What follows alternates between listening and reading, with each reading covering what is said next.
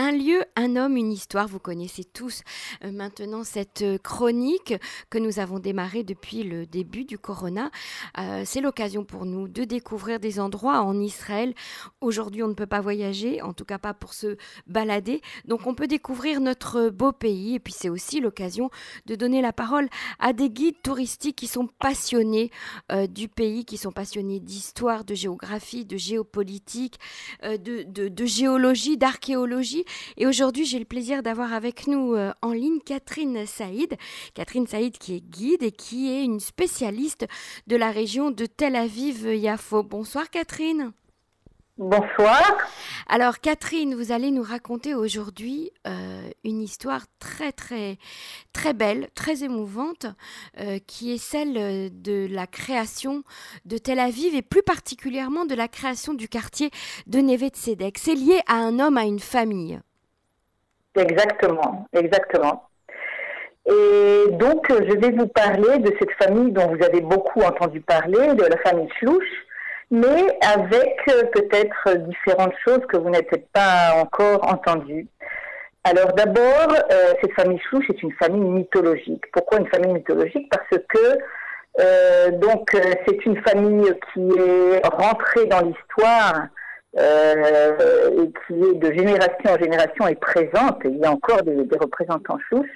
Et pourquoi mythologique aussi? Parce que euh, il, y a, il y a des choses que même les descendants de cette famille ne savent pas exactement, donc c'est un espèce de mythe. Par exemple, euh, cette famille est-elle d'Oran Au départ, c'est une famille qui est une famille qui vient d'Algérie, ou certains disent du Maroc, donc ça reste un petit peu dans les brumes de, euh, cette mythologie. Euh, donc, euh, vous savez qu'à Yafo, donc moi j'utilise plutôt le terme Yafo qui est plus, plus juste que le terme Jaffa, on peut utiliser les deux bien entendu, il y a plusieurs familles comme ça mythologiques. Donc il y a euh, les Shlouch, il y a les Aboulafia. Du côté arabe, il y a aussi euh, des familles comme Abou Shahadeh, qui est euh, maintenant il y a un, membre de la Knesset Abou Shahadeh. Le, la famille de, de la pharmacie, peut-être que vous connaissez, etc. Donc il y a un certain nombre de piliers comme ça qui sont des dynasties et qui ont survécu à l'histoire. Donc, euh, la famille Schlouch a un héros qui commence euh, à euh, prendre place dans l'histoire d'Israël quand il est petit garçon. Et en fin de compte, l'histoire de cette famille commence par une histoire de résilience absolument fantastique de ce petit garçon de 11 ans qui arrive en 1938 en ce qui était alors la Palestine. Et il voyage donc depuis l'Algérie avec sa famille, son père Abraham, sa mère Simcha, ses deux frères, ses deux sœurs, J'imagine que le voyage en bateau, ça doit être assez éprouvant, mais ce qui a été surtout extrêmement éprouvant, c'est quand ils arrivent aux abords de Haïfa, les surprend une tempête et quand ils passent sur un canot pour débarquer sur la côte, finalement, le canot se renverse. 18 personnes meurent, dont son frère et ses deux, ses deux frères. Euh, donc, je ne sais pas si vous saviez ça, euh, Emmanuel, mais ces deux, petits frères, ces deux petits frères euh, meurent et donc, euh, premier donc grand coup euh, assez difficile. Et ensuite, la famille erre de, de, place en place. Il reste, un, il reste un an à Haïfa. Ensuite, ils vont à Naplouse. Ensuite, ils vont à Jérusalem. Donc, ils arrivent sur un lieu où c'est vraiment tout à fait une expérience. Après déjà avoir ce traumatisme de perdre deux enfants, ils doivent aussi trouver un lieu où ils vont se sentir bien et aussi où ils pourront travailler. Donc, euh, après avoir parlé avec euh, la sixième génération, Thomas Schlouch, qui est donc euh, le, un des Schlouch présents actuellement en, Israël et qui d'ailleurs guide aussi en, hébreu, il me dit qu'il ne sait pas exactement pourquoi ils sont allés à Jaffa, peut-être pour pouvoir travailler. Et donc, donc dans la série de, de, de, toutes ces mésaventures, ce petit garçon perd son père peu de temps après, donc vraiment, euh, il aurait eu besoin d'un traitement euh, euh, psychologique qui n'existait pas à l'époque et peut-être ce traitement a été donné de façon absolument empirique par son oncle qui l'a introduit. Donc c'était ce qu'on appelle un ripouille des sous, c'est-à-dire qu'il a été traité en, en, travaillant et peut-être par la chaleur de la famille et il travaille en tant que orfèvre. Et donc la deuxième partie de cette famille, finalement, c'est euh, donc le héros, notre héros, qui est Aaron Flouch, qui rebondit donc de toutes ces mésaventures, comme c'est le propre de la résilience, c'est de rebondir malgré toutes les mésaventures. C'est ce que j'allais vous dire, c'est le propre, c'est l'exemple même de la résilience alors de, de cette Exactement, mhm. exactement. Et donc euh, il devient homme d'affaires, c'est-à-dire qu'il travaille en tant qu'orfèvre, il travaille aussi en tant que changeur. Donc il faut se replacer à cette époque où Jaffa, euh, où Jaffo était un port et il y avait des gens qui rentraient, qui sortaient des, marchandises, et c'était vraiment une place, une, une plaque tournante.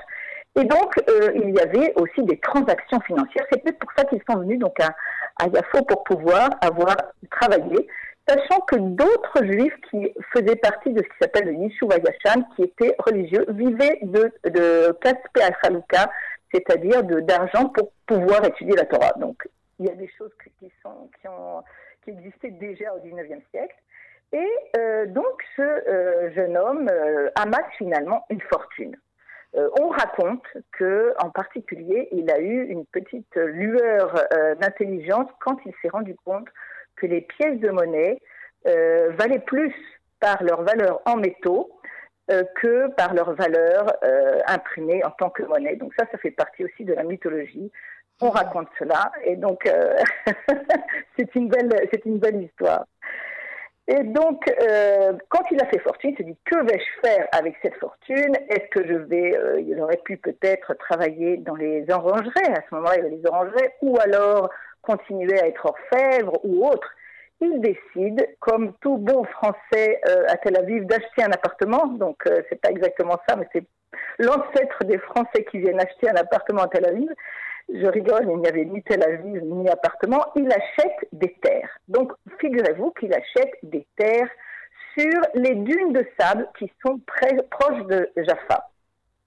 Et donc, il achète ces terres et il rencontre aussi un certain Shimon Rokar, qui était euh, donc percepteur d'impôts pour l'Empire turc et qui les impôts qui étaient prélevés pour passer de Jaffa à Jérusalem. Donc, il y avait des impôts de passage mais euh, il était aussi un homme euh, qui faisait donc qui avait une mission, qui s'était donné une mission parmi les, juifs qui arrivaient en terre d'Israël, et c'était de les aider. Il avait fondé une petite association qui s'appelait Ezrat Israël, donc il dit bien ce que, ça veut dire, c'est-à-dire mhm. l'aide à Israël. Mhm. Et donc, dans le cadre de cet Ezrat Israël, il s'allie à euh, à Aaron Shlouch, et il décide de euh, fonder, de fonder le premier quartier juif en dehors de Jaffa sur les dunes de sable. Et donc l'histoire, c'est euh, est la suivante 46 familles juives se joignent à un projet d'établissement d'un quartier juif aux alentours de la ville de Jaffa. Ça ressemble beaucoup à une histoire que vous avez peut-être entendue, c'est qui est l'histoire d'Achuzat Bait, mais qui arrivera 22 ans après avec le fondateur de Achuzat Bait qui deviendra ensuite Tel Aviv. Donc vous voyez qu'il y a un précédent finalement à la création de Tel Aviv. Et c'est euh, ce monsieur Schlouch et ce monsieur Rocard, donc euh, un, assemblage d'un de, séfarade et d'un Ashkenaz. Oui, la famille Rocard, donc qui était, euh, faisait partie de ce qui s'appelle le Yishuv Vayashan, qui était donc tout le Yishuv Vayashan, c'est tout ce qui était le peuplement juif avant les premières grandes aliyahs qui sont en 1880-1882, qui est la première grande alia enregistrée. Tout ce qui mhm. était auparavant s'appelle le Yishuv Ayashan. Mhm. Et donc, ils établissent un quartier qui s'appelle Nevet Sedek. Nevet Sedek, c'est un des noms de Dieu euh, qui est donné dans Jérémie. Donc, il y a toujours euh, quand même un lien très important avec la tradition. Donc, en fait, un quartier entier a été construit grâce à deux hommes, à l'initiative de deux hommes, de deux grandes familles. Euh, qui sont l'un Ashkenaz, l'autre Séfarade, euh, qui se sont alliés pour construire ce quartier en dehors de Jaffa, c'est-à-dire en s'éloignant un petit peu du port, euh, du, port où avait lieu, comme vous disiez tout à l'heure, cette plaque tournante commerciale, etc. Donc on va dire que c'est le début de Tel Aviv, c'est ça? Ce sont les vrais débuts de Tel Aviv? Écoutez, on peut dire que c'est les vrais débuts de Tel Aviv. Euh, que c'est le, début, oui, c'est le vrai début de Tel Aviv. Alors, Tel Aviv en soi a été euh, le nom qui a été donné à un autre quartier. Et en fin de compte, il y a eu quatre quartiers Tel Aviv étant au départ un autre quartier qui s'appelait Achuzat Bait. Mhm. Donc le premier quartier c'était Neve Tzedek en 87. Ensuite, un autre quartier, Neve Shalom, en 90, qui a été fondé donc par un autre, une autre personnage qui s'appelle Zerach Barnett, inspiré de Slouch et Rocard. Ensuite, un autre quartier, Arva, en 1899. 1904, Shabazi, un quartier yéménite.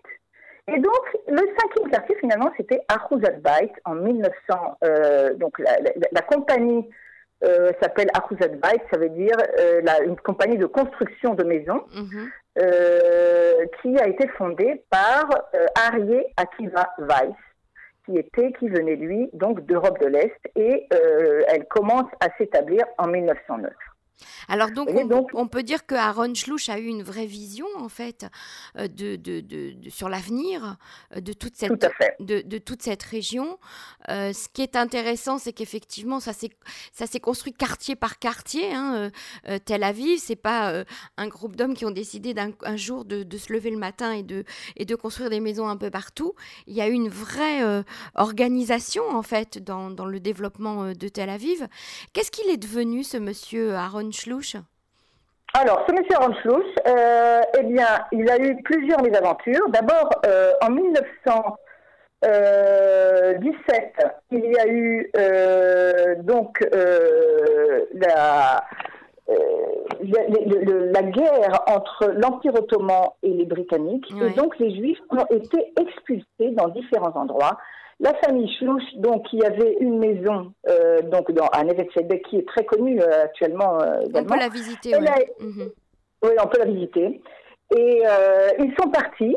ils sont partis à Talbier et c'est là que intervient quelque chose qui est assez intéressant parce que donc, il y a, à la suite de Aaron Schlouch, il y a eu plusieurs personnages qui ont été très importants, en particulier son fils, euh, Yosef Eliaou Shlouch. Alors ce Yosef Eliaou, d'abord, il a les deux noms, Yosef et Eliaou, des deux petits frères de Aaron qui se sont noyés, donc euh, il a un nom déjà très chargé.